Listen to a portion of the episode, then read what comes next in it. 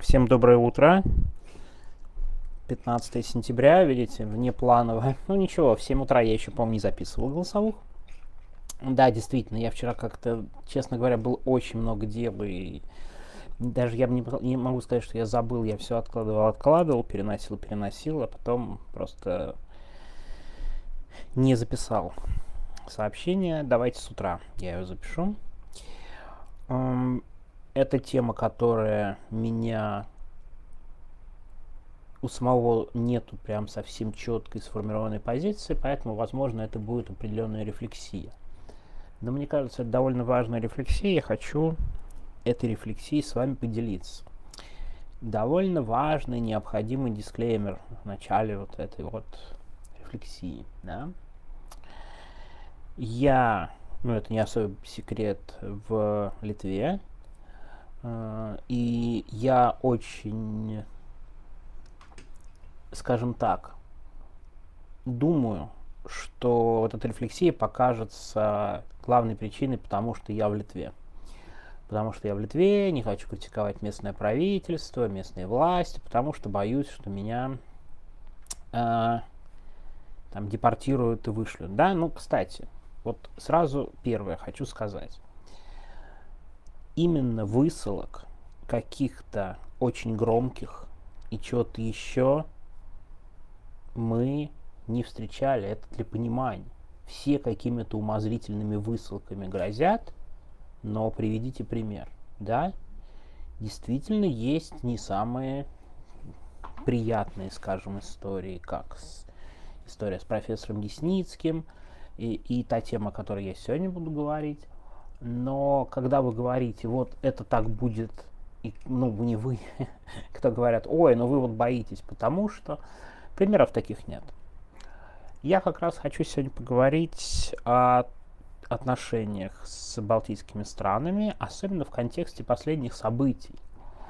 А, я, честно говоря, думаю, что эта тема а, станет еще более обсуждаемой, и тут можно очень сделать, как бы сказать, более широкий э, такой э, подвести итоги, да?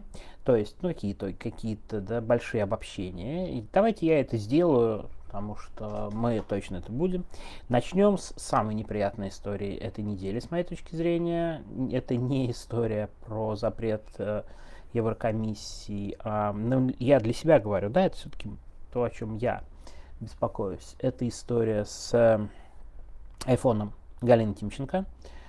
Стало известно, что на ее телефон поставили оборудование Pegasus, такая специальная программа. Стало известно вчера, что еще двум журналистам э, новой газеты, которые находятся в Латвии, тоже, вероятно, пытались установить какую-то шпионскую систему. Подождем подтверждений, как раз подтверждений э, стоит ждать. Но если окажется, что это тоже был Pegasus, а правозащитники цифровые это смогут определить, то, мне кажется, все больше будет, станет как бы поводов считать, что это спецслужбы Латвии сделали. А, я думаю, что, скорее всего, доказательств стопроцентных не будет. Прям стопроцентных. Железобетонных. Спецслужбы не любят говорить об этом публично. Но это вот для журналистского сообщества, для независимых журналистов внутри станет, конечно, очень весомым поводом делать обобщения. Большие, что это недопустимо. Безусловно, это недопустимо. Тут никаких сомнений нет. Это неадекватно абсолютно. И я не хочу, чтобы то, что я буду дальше говорить, выглядело как какое-то оправдание. Ничего подобного. Просто смотрите, как это выглядит. Страны, да, ставят шпионское оборудование. Страны Балтии закрывают границу с Россией. При этом страны Балтии продолжают торговать с Россией через другие страны СНГ. Я обобщаю, опять же, да. А, самые жесткие заявления были сделаны именно странами Балтии. И, конечно, ну, абсолютно такая эмоциональная реакция в ответ обвинять страны Балтии. Вчера у нас в стриме был Витис Юрконис, э, политолог литовский. Он говорил, а, ну, я его спросил, а вот обращение какие-то оппозиционных организаций к властям бал- балтийских стран, они могут помочь. Он довольно важную вещь сказал, я как раз хочу о ней в том числе поговорить, о том, что очень часто все сильно зависит в том числе от тона. Мы, может быть, сами не замечаем, но вот когда мы слышим такие новости, и когда речь идет о, да, вот таких вопиющих вещах, как э, с телефоном понятно, но и закрытие границ, которое, кстати, не, ну, по гражданам России, может быть, и бьет, но далеко не только по ним. Да, это частая история, что это бьет там, и по другим людям, в том числе по гражданам Украины, в том числе по гражданам балтийских стран, просто у которых есть автомобили с российской регистрацией, а такие есть, безусловно. А, когда, конечно, пойдет речь о обходе санкций со стороны стран, э, страны фирм, которые зарегистрированы в Балтии, и тон, ну, это довольно важная вещь, потому что этот тон, безусловно, обвинительный, это тон лицемерия, и я, в общем, хорошо понимаю этот тон. Знаете, я тут вспомню историю с, простите, с э, Лакимином. Я эмоционально понимаю, почему была такая реакция, да, потому что раньше человек говорил, что я тут буду как бы биться, сопротивляться, и давайте оставайтесь, очень плохо, что вы все там бежите в эмиграцию, а спустя пять суток человек пишет немножко другое. Это же была реакция на, да, вот этот мем с собакой. Да, собака до, собака после. Да?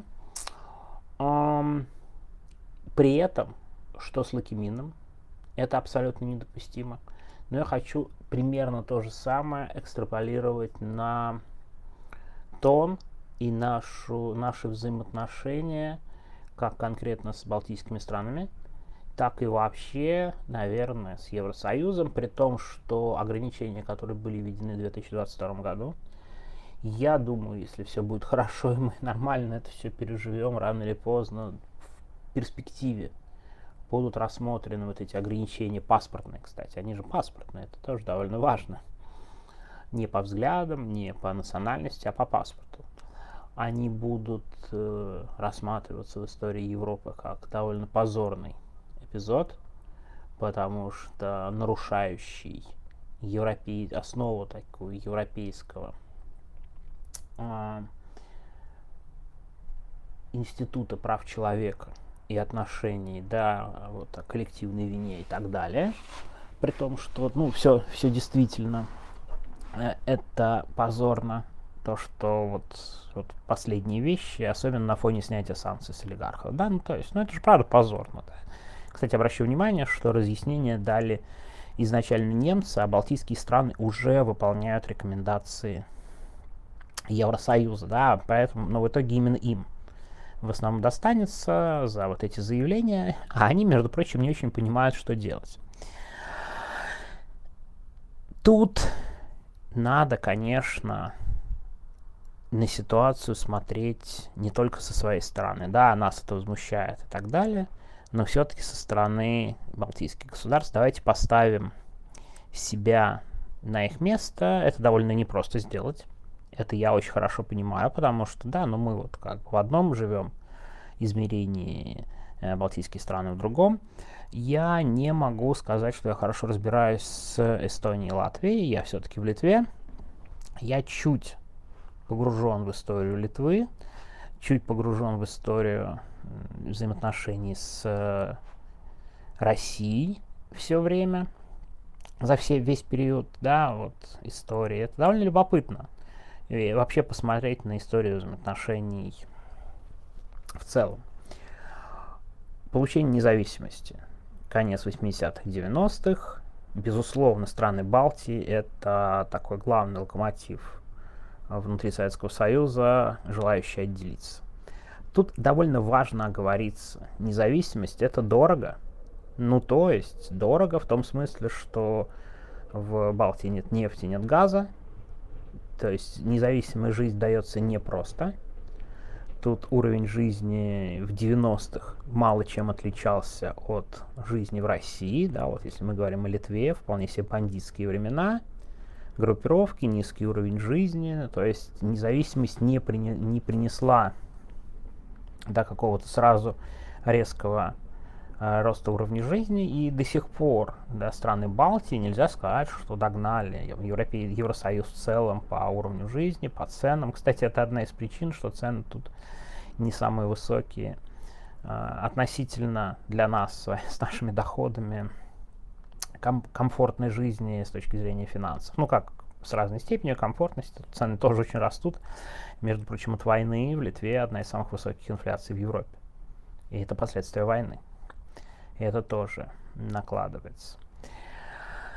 Про историю взаимоотношений, да. А, это очень болезненный вопрос для национальных государств. Там идея сама по себе у Литвы большая история сейчас, на данный момент. Но идея современного независимого литовского государства по-настоящему формулируется и обосновывается где-то в 80-х годах 19 века.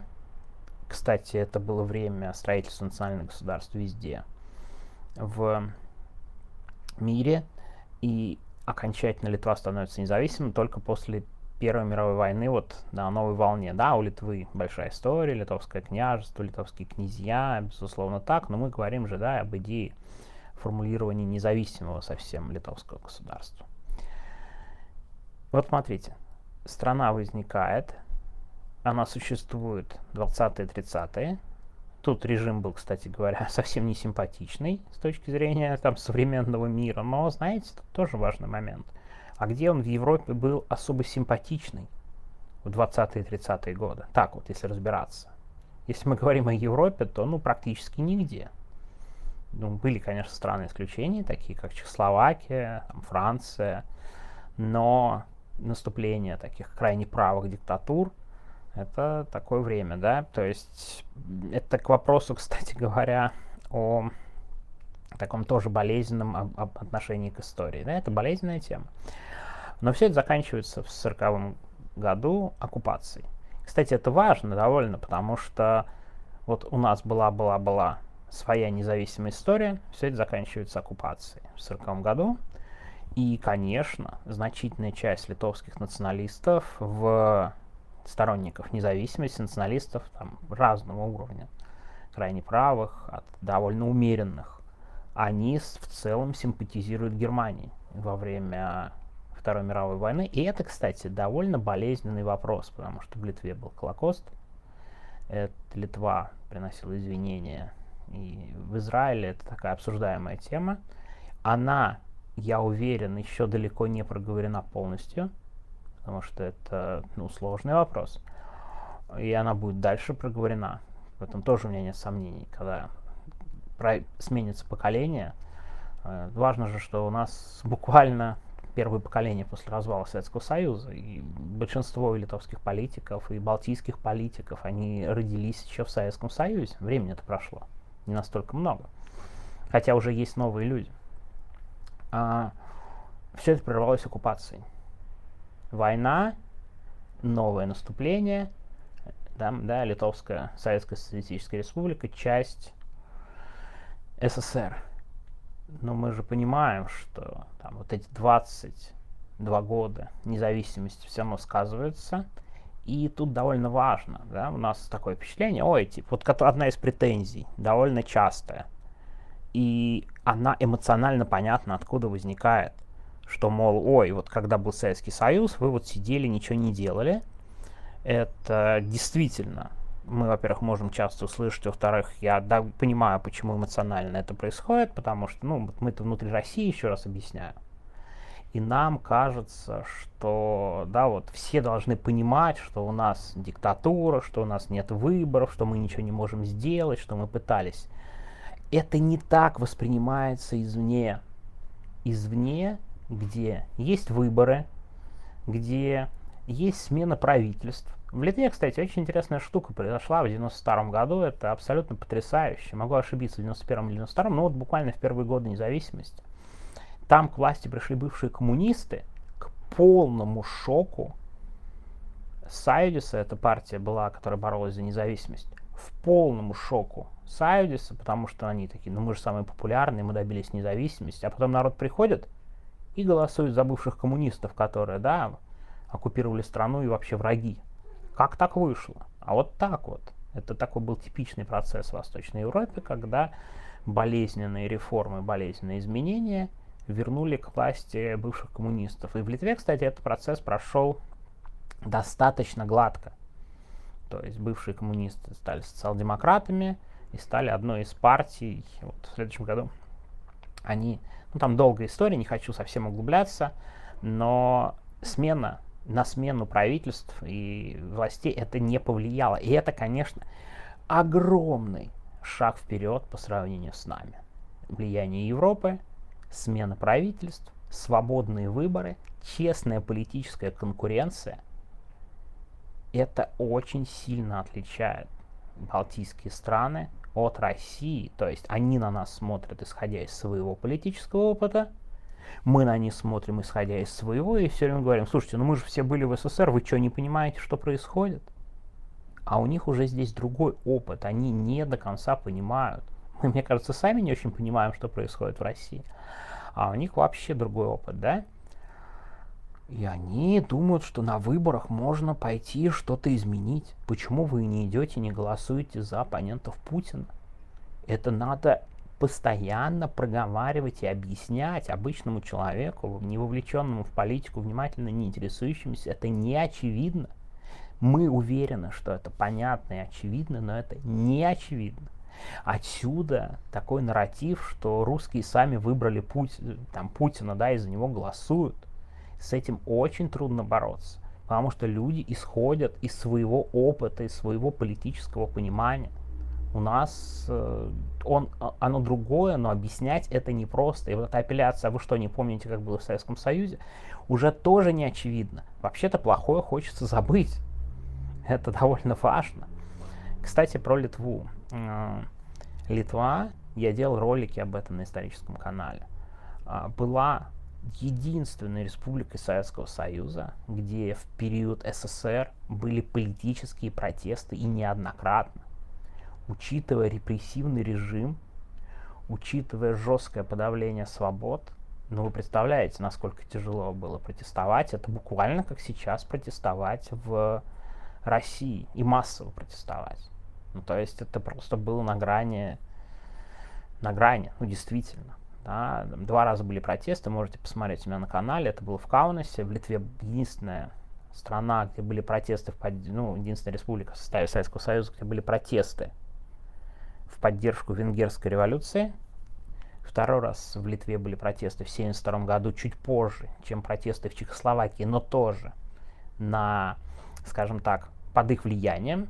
Там все началось с самосожжения Э, Каланты в Каунасе. И, кстати, это отдельная тема. Меня как историка, человек, который интересуется такими вещами Советским Союзом, вот всей этой скрытой историей, которая была просто буквально попытка коммунистов была полностью стереть. И так, типа, если мы не пишем об этом, значит не было. А тут же было сразу там несколько случаев самосожжений. Да? после этого. Там Каланта, он сжег себя в центре города. Это был вот, записка была примерно такая же, как у Ирины Славиной в Нижнем Новгороде. У нас немного уже разный опыт. Это надо признавать и понимать. И да, Балтийские государства относятся к России как к угрозе. Они же видели, что произошло в Украине. Ну давайте мы и это все-таки будем учитывать. Это довольно важно. Я имею в виду про тон и про общую картину. То есть разное понимание. И, конечно, нам необходимо больше объяснять, а не обвинять. Потому что обвинения воспринимаются сразу такие прямые. Может быть, даже ну, для нас справедливые. Они воспринимаются как А. Упреки, Б. Угроза. Вот это тоже очень важно понимать, и я почти уверен, что латышские спецслужбы поставили прослушку на телефон Галины Чимченко после случая с э, телеканалом «Дождь», ожидая, что российские независимые журналисты, которых в Латвии, кстати говоря, больше даже, чем в Литве, э, готовят какие-то там акции, не акции, координированные действия против защиту дождя и против Латвии. Это отвратительная штука. Спецслужбы не имеют права. Я очень надеюсь, что эта тема будет обсуждаема и спецслужбы, в общем, получат, что они заслуживают. Вообще все спецслужбы, ничего хорошего в спецслужбах буквально всех стран нет. Не надо тут обольщаться. А, но мы воспринимаем, еще раз говорю, из своего опыта страны Балтии, из своего, из своих угроз. Нам надо понять, на основании чего они так относятся к нам, к нашему тону, к нашим обвинениям, к нашему недовольству. Мне кажется, важно искать здесь точки соприкосновения. Самое последнее, буквально, что я хочу сказать. Я думаю, я об этом еще буду говорить. Есть э, к о разном понимании, да. Вот кого сейчас не спроси, давайте, вот я вам честно думаю, сейчас вам задам вопрос, как вы относитесь к реформам Александра II и к самому Александру II? Я уверен, что большинство скажет, ну это лучший царь и людей наших либерально-демократических взглядов. Условно, я большую, широкую беру, да, категорию. Очень полезные реформы, самый прогрессивный, отмена крепостного права, там э, судебная реформа, прямо очень прогрессивная, Россия развивается и так далее. Верный ответ? Ответ. А давайте теперь посмотрим на политику Александра II, вот буквально отсюда из Литвы, из Вильнюса. Давайте. 1863 год. Восстание на западе Российской империи против царской власти. Оно в советских учебниках, да и в большинстве до сих пор называется как польское восстание, но это не совсем справедливо, потому что в восстании принимали участие и поляки, это действительно так, и белорусы, и литовцы, ну то есть жители всего западного такого, западной части Российской империи. Это было восстание, попытка восстановить независимость э, Польши. Идеи, кстати, литовской независимости еще не было. Оно кончилось не просто жесточайшим подавлением самого восстания. Да? Костусь Калиновский отсюда, национальный герой Беларуси. Нет. Это закончилось установлением настолько жесткого колониального режима с запретом буквально католичества, высылкой католических священников, запретом говорить на польском языке, запретом вот в публичных местах, да, и там литовского и каких-то местных языков, потому что их считали склонностью к бунту. Вот, чтобы вы понимали, литовский язык после восстания был насильно переведен с латиницы на кириллицу, и запрет на литовском на латинице сохранялся 45 лет. 45 лет. Тут был правителем Муравьев, да, известный по истории как вешатель, но уже действительно просто вешал участников восстания, всех подозрительных. И вообще русское освободительное движение, революционное движение, оно возникло буквально как ответ на это восстание с точки зрения молодых людей, потому что основными политзаключенными того времени, политическими ссыльными, были выходцы из западных регионов, прежде всего поляки, но не только поляки. То есть, а потом уже у них училось русское революционное движение, там единицы уже были за границей Герцен и Бакунин, но в целом училось именно у них. Как относиться здесь к Александру? Если вы будете говорить, что реформы Александра II, они прогрессивные, хорошие, нормальные, вы понимаете, какую здесь это будет вызывать реакцию людей, которые знают историю? Примерно так же на всех уровнях происходит. Давайте попытаемся понимать больше друг друга, по крайней мере, от наших заламываний рук и каких-то эмоциональных слов, особенно острых, которые я почему так говорю, потому что они мне тоже присущи, меня тоже возмущает этот запрет на фоне отмены санкций с меня возмущает, что э, балтийские фирмы торгуют с Россией, да, вот этот вот муж Калас. Ну, давайте смотреть, как это воспринимается и в Балтии. Все. Как наши претензии воспринимаются как часть, вот продолжения, что мы продолжаем считать эти территории условно своими, и мы можем тут отдавать распоряжение. Это очень болезненный вопрос. очень сложные болезненные вопросы. Нам, безусловно, об этом стоит говорить. Вообще, если говорить глобально, то такой пересмотр отношения к своей истории, к взаимоотношению с народами, которые эту территорию да, населяли, которые подвергались давлению да, и колониализму в буквальном смысле слова со стороны Российской империи, ну, надо об этом говорить. Потому что если мы будем думать, что это все по отношению к нам совсем несправедливо вот именно здесь и сейчас, это частично так, но э, у нас есть большая история взаимоотношений. Так что такая длинная-длинная у меня рефлексия по этому поводу. Надо об этом говорить, конечно же, спокойно, изучать э, вопрос более глубоко. Я вот пример с Александром II предлагаю помнить на всех уровнях обсуждения и на всех эмоциональных эм, собственных репликах, реакциях, которые, безусловно, будут дальше. Я, кстати, думаю, что это не продолжение истории, когда подтвердится с Галиной Тимченко и будет новая волна. И я не сомневаюсь, что нас это все, эти обсуждения, в том числе болезненные, ждут. Так что вот такая сегодня рефлексия по поводу взаимоотношений, по поводу нашего тона, который давайте за ним следить. Давайте за ним следить, каким бы он нам справедливым и правильным не казался. Давайте смотреть на себя немножко со стороны чужими глазами. Да? В конце концов, большого разговора про нашу историю, про колониализм, там, про вот эту репрессивную политику. Да, вот я вам привел пример Литвы, потому что я его знаю. А что у нас происходит с, в других и происходило в других регионах, вы представляете? Ладно, вам тоже немножко за спойлеры. Не знаю, сегодня дам я этот ролик или нет, но у меня есть как раз исторический ролик по этому поводу. На довольно, мне кажется, неожиданную тему. Надеюсь, для многих из вас. Так что следите за обновлениями YouTube канала Сергея Смирнова. Я думаю, этот ролик мы в итоге обсудим. Я опять говорю, он у меня есть. Честно, не знаю, какое время я его повешу. Я думаю, все-таки на следующей неделе.